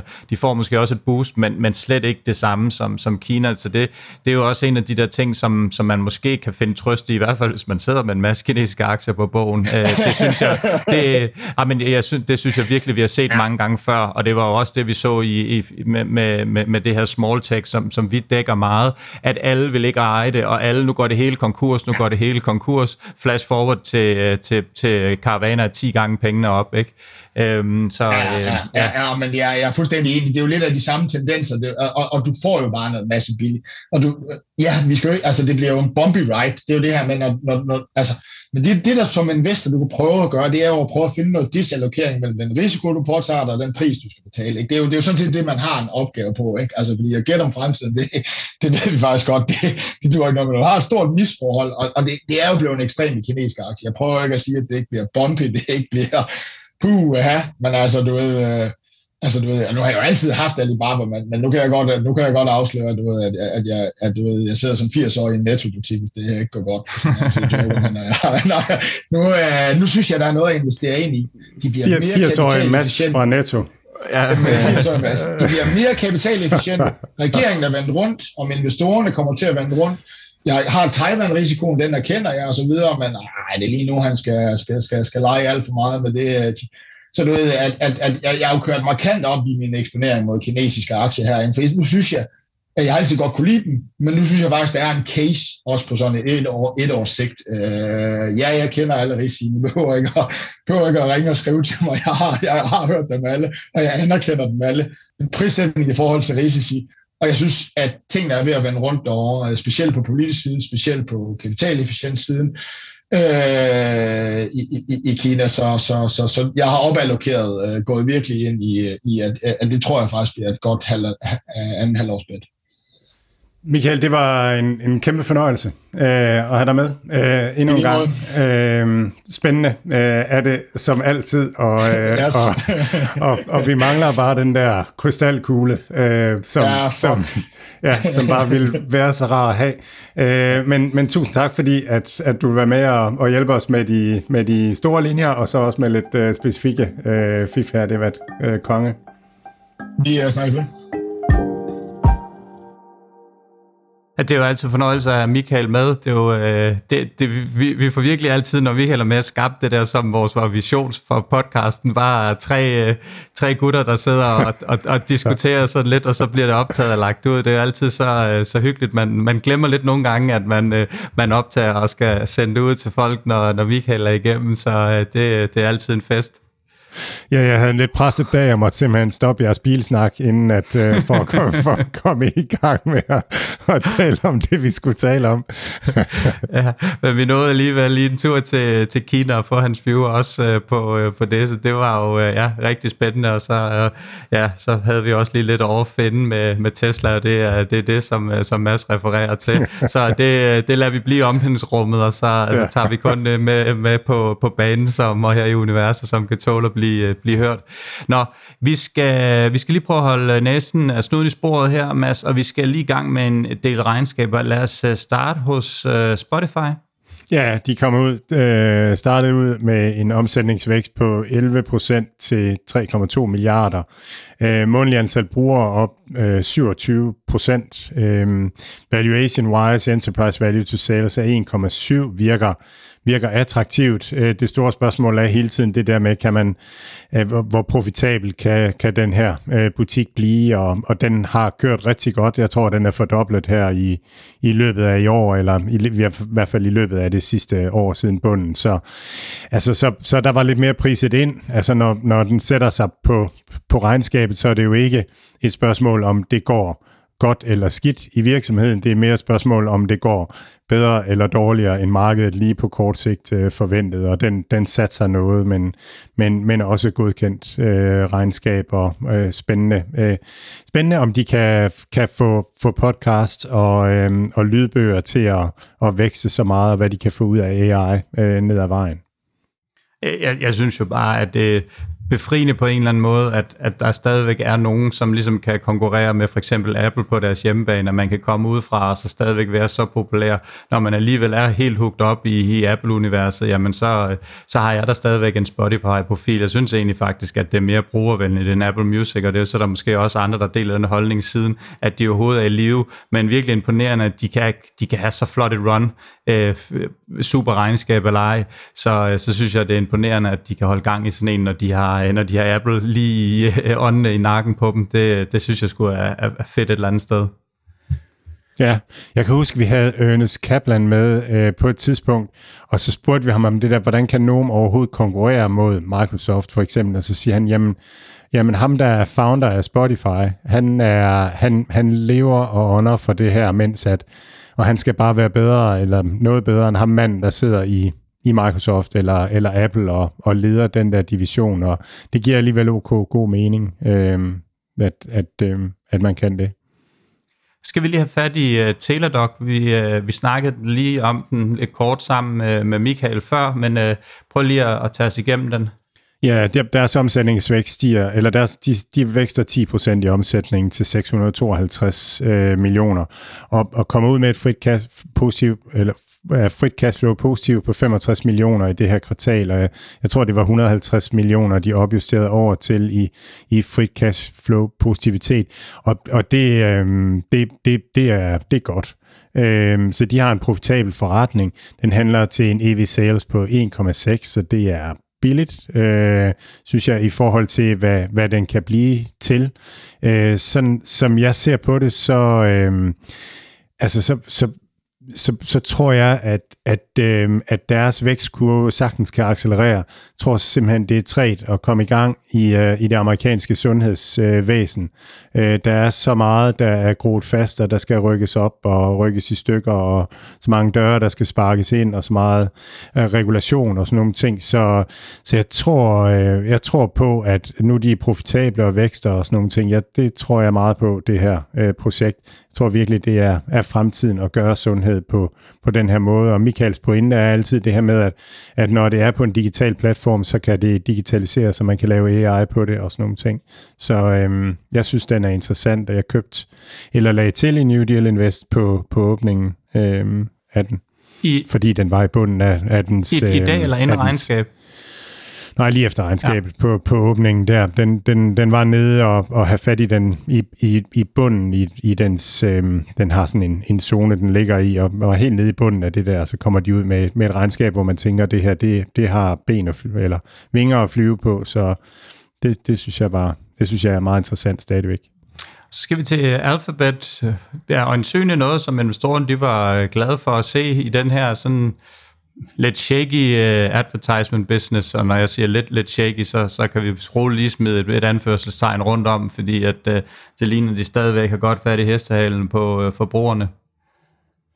Ja, altså hvis man starter med, med valuation, så PE på øh, 21, uh, øh, forward PE, det, det virker jo ikke dyrt for en virksomhed, som, som alle bare kan huske har vokset ind i himlen de sidste 15 år. Så, så, så klør, klør det i købsknappen, øh, uh, synes jeg. Uh, det giver en, en PEG, altså PE i forhold til væksten på 2,2, så, så så er det heller ikke sådan øh, vildt billigt der. Øh, men alligevel, fordi væksten er lav, de vækster øh, 7% øh, i omsætning, 9% i øh, valutaneutrale tal, øh, vækster deres øh, nettoindkomst øh, lidt mere, 15 procent. Øh, de har fået gang i YouTube øh, igen, den er begyndt at vækste, men vi sammenligner også med nogle lidt svagere kvartaler øh, sidste år. Øhm, og så øh, var overraskelsen, at uh, other revenues var steget meget, og det var på grund af, af YouTube subscriptions. De taler om øh, de taler om YouTube, de taler om shorts, og de taler om connected TV, så, så endnu en, en, en spiller inden for, øh, for connected TV, øh, øh, hvor der virkelig er crowded og, og, og kamp om, om pladserne ved bordet. Øhm, ja, og så er der hele search, altså den forretningsmodel, kommer den til at holde, eller, eller hvor ramt bliver den af, af AI, og det er jo derfor, at, at markedet har været meget tilbageholdende med at købe øh, Google, og, og meget mere villige til at, at handle Microsoft op, og det, som Michael sagde, så, så har, har Google handlet svagt, og, og når de kommer med et regnskab, hvor væksten er tilbage, så, ja, så klør det i, i, i købsvingeren. Og øh, Ja, Microsoft var vi også lige, øh, lige inde omkring sammen med, sammen med Michael. Du må også gerne lige komme øh, med, med måske et par tal her og lige en, en vurdering af den. Ja, jeg så et interview, hvor der var en, uh, en, en analytiker, der kaldte Microsoft for the Death Star of Technology. og jeg synes simpelthen, det er så godt et billede. Altså, de suger alt, uh, alt til sig og, og laver alt tech, og de har den her distributionsmotor til alle virksomheder, hvor de kan distribuere alt, hvad de kan lave, som er, er good enough. Det kan de distribuere og sælge og, og skabe værdi ud af. Det er nærmest sådan en bundling-teori, at, at, at de ting, der ikke er gode nok til at sælge, altså øhm, dokumentarfilm om 2. verdenskrig for eksempel, hvem ser dem, men de fungerer i et, i et tv-bundle. Så, øhm, så på den måde, så, øhm, så, så laver de, altså så har de en distributionsmotor. Det kommer også til at virke på AI. Deres øh, omsætning vokser 8%, øh, 10% valuta neutralt øh, til 56 milliarder, og nettoindkomsten stiger øh, 20% øh, til 20 milliarder. Øh, cloud-væksten er 15 procent, og det er, det er, det er stadigvæk øh, for nedadgående, men, men måske ikke så meget som, øh, som tidligere. Det er meget det, folk øh, kigger på. Valuation-wise, P på 32 forward, det er det er rimelig meget for, for en vækst på 8%, så man priser ind, at, at væksten skal fortsætte lang tid, eller at, at den skal, skal accelerere øh, igen. Øhm, ja, altså øh, Michael sagde det jo, øh, at han synes, at, at den virker øh, højt prissat nu, men også at, at, at det virker som et hold, fordi at fremtiden er nok lys. Jeg tror Microsoft, øh, Nvidia og Tesla, det er mine tre bud på verdens største virksomhed om, om 5-10 år. Øh, det er jo sjovt, du lige siger det. Jeg skulle, jeg skulle lige til at spørge dig, om du skulle have et bud på... Det var så godt nok mit øh, var, øh, var... Det er ikke noget, vi har aftalt, men jeg ville have spurgt dig på tre års sigt, om de var gået forbi Apple om, om tre år, om det var et ja eller et nej øh, øh, til det. Ja, men altså, det, jeg tror, de, de har lidt mere vækst i, øh, i, i det her. Jeg tror, Apple skal, skal ramme den med, øh, med deres øh, Vision øh, Pro, at de skal skabe et, et økosystem der, og en, en ny måde at gå til arbejde på, og sådan noget, også for at, øh, at, at, at de kan holde holde, holde øh, dampen oppe med øh, Tesla og med øh, Nvidia fordi de kommer til at vokse meget de næste år. Og så er spørgsmålet, om Microsoft kan, kan reaccelerere og, og, og, og holde de her to andre stange. 2,5 trilliarder af deres market cap Microsoft, og Apple er lige over 3, så de har også lige en 20% op eller et eller andet til at, til at komme mod, men øh, ja, de, de har i hvert fald øh, produktporteføljen til at kunne, kunne gøre det. Det er der slet ikke nogen tvivl om.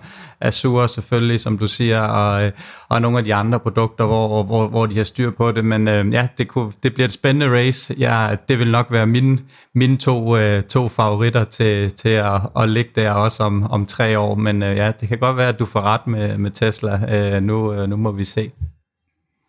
Jeg hørte et sindssygt spændende podcast. Jeg lægger den ind i, øh, i Facebook-gruppen her øh, i dag, øh, som, som handlede om, øh, om, om at bygge øh, datacentre til øh, GPU øh, compute. Jeg, jeg fortalte om det, da Michael var på. Øh, men men øh, den anden, øh, noget andet, han sagde, det var, at, at øh, de her hyperscalers, de er der egentlig ikke rigtig. Deres datacentre, øh, de er fire gange så store fysisk, som øh, GPU-datacenterne skal være være, men til gengæld så trækker de ikke nok strøm og har den forkerte ventilation til det. Så og ham gutten her, han, siger, han taler om, det er en helt anden, det er en helt anden måde at bygge øh, datacentre på, øh, og taler om, at, at hyperscalerne ikke lige er der endnu. Og det synes jeg også sådan er lidt, interessant i hele den her snak her omkring deres konkurrencekraft øh, fremadrettet. De skal nu nok finde ud af det. Øh, de, har, de har lidt at investere i at få, få løst det. Så skal vi over til, øh, til Snap. Jeg mindes snart ikke, at de... Jeg kan ikke huske, hvornår de har haft et regnskab, hvor, øh, hvor som har sådan været rigtig positivt. Måske fra, fra Q1 var det lidt, uh, lidt positivt. Men uh, igen, 20% ned bare lodret linje på, på det her regnskab, eller, eller noget i den dur her, og de sådan egentlig får lige kæmpet sig op, og så falder det bare kæmpe stort på, på det her regnskab. Er det så rædderligt, som, som det åbenbart lige giver udtryk for? Ja, det, det er svært at se øh, løset. Jeg, jeg så en øh, citere Warren Buffett for at have sagt, at den øh, nemmeste måde at, øh, at tjene penge på, det var at købe Snap dagen efter regnskabet, og så sælge dagen før øh, næste regnskab, fordi de brager altid ned, og så, så, så ender de med at, at, at komme op igen.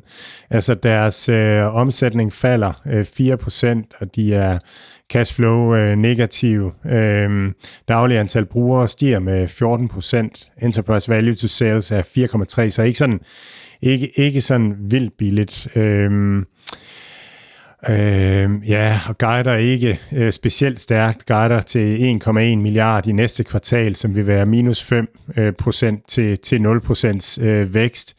Jeg, jeg, jeg blev lidt nysgerrig under øh, earnings call, fordi altså, de, de virker faktisk optimistiske. Øh, og de, de, øh, de bliver spurgt om, øh, om, om ikke de har for mange ansatte, og så siger de, at de har så meget, de skal have bygget og udviklet og, øh, og så videre for at kunne øh, monetisere det her og gøre det rigtigt. Og så bliver man sådan lidt, altså, at, at der, der er en klippekant derude, og de, øh, de, har, de har foden hårdt på speederen. Øh, så det virker som om, at de er sikre på, at de kan flyve. Og det gjorde mig bare sådan en, en lille smule øh, nysgerrig på, øh, om, om der er et eller andet, man overser. Altså om, om, om der rent faktisk er noget i det her, som, som gør, at, at de kan flyve. Hvis du vil bruge uh, Warren, Warren Buffets uh, gode tips her, så kan du altså stadig nå det, fordi den er stadig en lille bit smule, den er stadig en lille smule uh, siden, men ikke ret meget. 10, uh, 10,38 tror jeg, du skal betale for den lige skrivende stund, og den var lige en lille smule længere ned, en procent eller to længere ned. Så det kan du prøve passende prøve at gøre for din surt optjente sparepenge, at lige købe ind en, på en tre måneder sigt, og så sælge den igen, og så fortælle, hvordan det er gået. Jeg skal lige se først, om det bare er nogle fjer, de har klistret på armene, og tror, at, at det kan bære, eller om, eller om der virkelig folder sig sådan en stor, flot øh, ørnevinge ud. Så lad os øh, prøve at kigge på, øh, på Meta. Ja, øh, ja, Meta er virkelig blevet en, en, en value-virksomhed. Øh, Øh, men, men, men at komme tilbage til vækst, øh, 11% vækst til 31,5 milliard, det er faktisk den næsthøjeste omsætning ever. Øh, Q4 i øh, 2021 var, var højere. Men hvis man ser på Family of App øh, Operating Income, så er den stadigvæk under Q2 2021. Så, så væksten, der er der nu, er, er på baggrund af et svagt Q2 sidste år, og man guider for, jeg tror det er 20% vækst i uh, næste kvartal, og det er altså på baggrund af, af et rigtig svagt uh, Q3 øh, sidste år. Uh, så, så nu må vi se, men altså, de er, nu er de oppe i den, i den høje ende af det, af det, de har været omsætningsmæssigt, så helt klart på, på rette vej, og det er, øh, det er Reels, øh, som trækker. Øh, Reels-adoptionen øh, øh, trækker virkelig derud af, og, og de er på en omsætningsrun rate på 10 milliarder nu.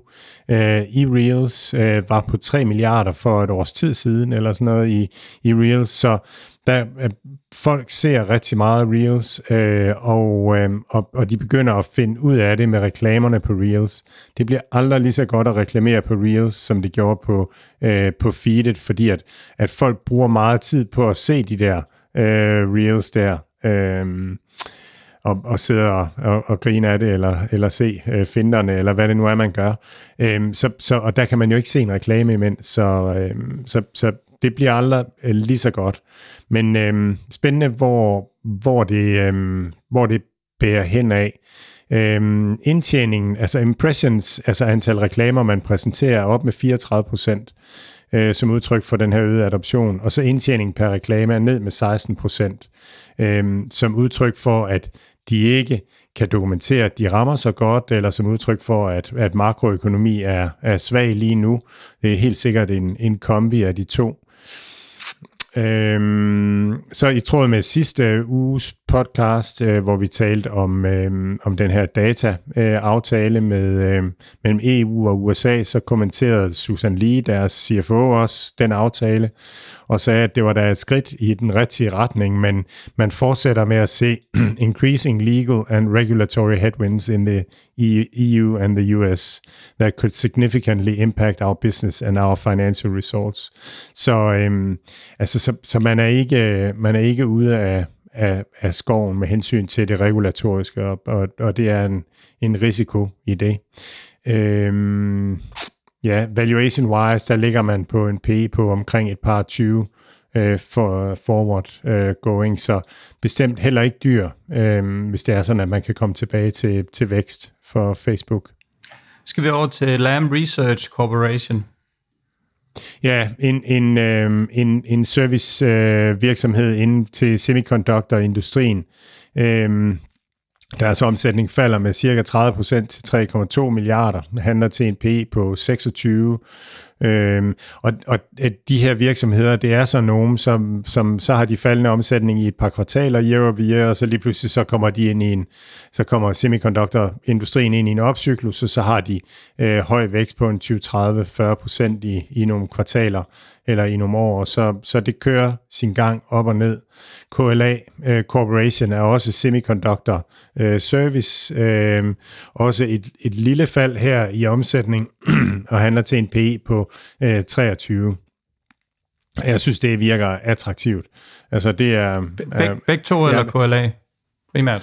Begge to. Begge to. Øhm, øh, øh, det, er, det er 40 år gamle virksomheder. Det er, øh, markedet kender de her virksomheder helt vildt godt øh, igennem mange, mange år. Så jeg tror ikke, at, at jeg vil prøve at kloge mig i, om de er for billige eller for dyre. Jeg tror bare, jeg vil konstatere, at, at lige nu er vi den sektor i en, i en ned, øh, i et nedben, og det ligner, at, at 2024 og fremad bliver flyvende, og, og det ligner, at, at der kommer til at være mangel på de her ting i, i lang tid.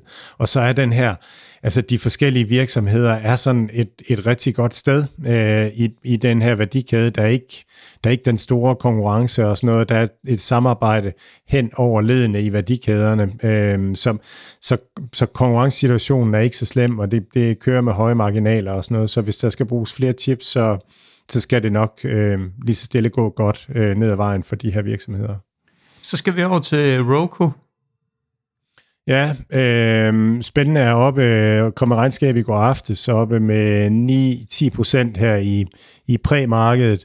Øh, Roku er jo øh, den her øh, virksomhed, som, som bliver operativt system for tv øh, og har øh, 40-45 procent af market share i USA på øh, tv-streaming hours.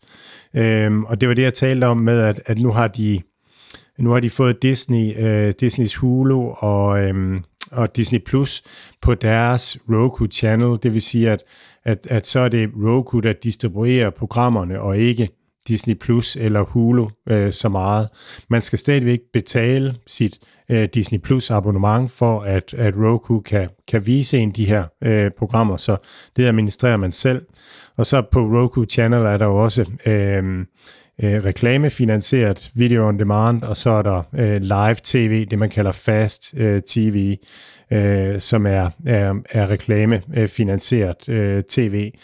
Øh, så Roku, øh, de gør det godt, tager, tager markedsandele og, og er dominerende i markedet nu, øh, og deres omsætning vokser med 11 procent, øh, deres active accounts op med 16%, og deres streaming hours op med 21%. Menneskeheden ser 25,1 milliard timer tv på Roku hvert kvartal.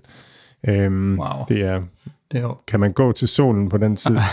øh, Øhm, så så øhm, ja, så det, det, øh, det er spændende, øhm, og, en, og en spændende virksomhed, og så svært at sige, om, om det bliver dem, der vinder, eller det bliver Netflix, der vinder, og alt sådan noget. Ja, ja altså man kan sige, der er langt, der er langt op til en dobbelttop, de havde på lige under, øh, lige under kurs 500-480, tror jeg, de havde en, øh, en, en dobbelttop her, og vi ligger i, i 68 plus det løse her øh, med den her after, after hour øh, stigning, som du taler om, men, men i løbet af ugen har den også sat sig en 7%, og nu op lige under 9% for ugen, så, så mere eller mindre en flad uge, det er også svært at, og som du siger, at, at pege en vinder her. Der er i hvert fald øh, langt, langt op til, til fordoms styrke, men, men omvendt, hvis de, hvis de får fat i den lange ende og, og bliver, bliver vinderen, jamen så kan du, selvom at den er stedet en del i år, så kan du godt se et ordentligt raket i røven på den her øh, de, de næste par år, men det kan godt nok også blive en, en nytårsfuser, så øh, hvad det bliver, det må vi se tiden an. Øhm, en lidt mere, øh, lidt, lidt, lidt større kal, og øh, også en lille smule mere øh, stabil, trods alt. Intel skal vi lige høre en lille smule om. Ja, deres omsætning ned med 15 procent. Øh, 12,9 milliarder øh, omsætter de for. Øh, handler til en P på 30 og enterprise value på, på, på tre. Øh, svært at sige. Hele sektoren er jo i, i nedtur. Øh, ikke så meget øh, opjustering over deres øh, ting. Der, i, I de datacenter, der er derude, der er det meget Intel-skrej, der, øh, der ligger. Men øh, i fremtidens datacenter, der kommer der ikke til at ligge særlig meget Intel-skrej. Så... Øh, Ja, de er, de er i gang med en turnaround, og, og spændende, om, om det lykkes øh, for dem. Det er ikke en aktie, jeg investerer i. Jeg har simpelthen ikke mulighed for at, at vide, om det lykkes med den der turnaround. Jeg tror, jeg tror øh, tit, at odds er, at det ikke lykkes. Det der, det, der virkelig giver dem medvind, det er jo, det er jo de politiske vinde, at, at USA gerne vil have chipproduktionen trukket hjem til, øh, til, øh, til USA. Men man er et par generationer af chip efter øh, TSMC, så, øh, så det er ikke det er ikke det, er ikke det der kommer til at ligge i datacentrene. Og så skal vi lige, så, meget. så skal vi lige slutte af med Coursera. Ja, rigtig spændende virksomhed, synes jeg.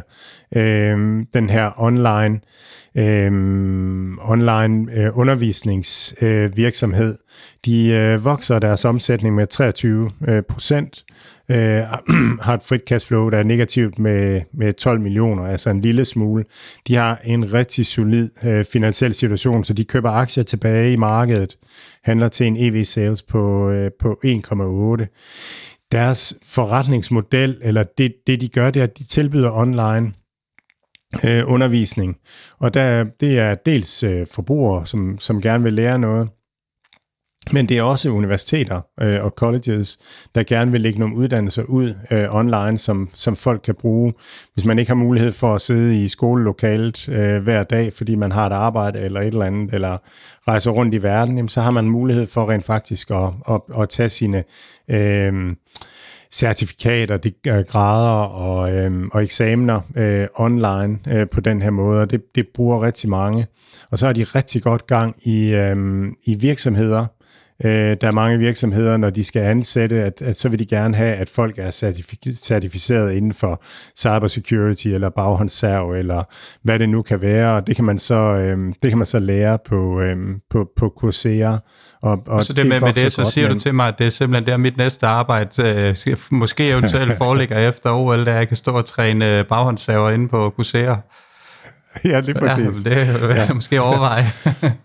Ja, altså, det kan godt være, at du kan få lov at skælde folk ud øh, live. Så, men, men, øh, men, men, men jeg tror, det er noget, der, der er kommet for at blive. Altså, hele arbejdskraften skal opgraderes øh, ned ad vejen.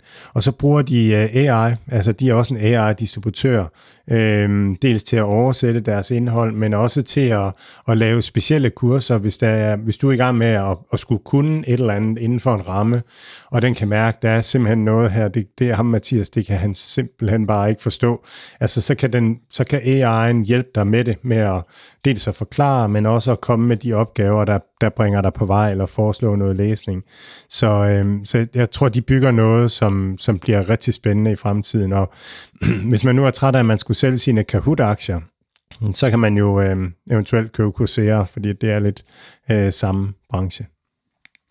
Mads, det tror jeg egentlig var øh, ordene for i dag. Vi kan lige øh, slutte af med en frisk opdatering fra Futures i USA. S&P ligger op 0,6, Dow op øh, 0,4, Nasdaq'en er over 1% op. Det kunne være dejligt med en grøn, grøn Fun Friday og slutte øh, i positivt terræn, så vi kan få en ekstra fyraftensøl, når skyde weekenden ud med lidt ekstra penge på bogen. Så det krydser vi selvfølgelig fingre for. Og ellers så er der vel kun tilbage at ønske øh, ja, lytterne og øh, dig en rigtig god weekend. Og vi er selvfølgelig tilbage i næste uge med ja, flere regnskaber, kan vi godt allerede afsløre nu.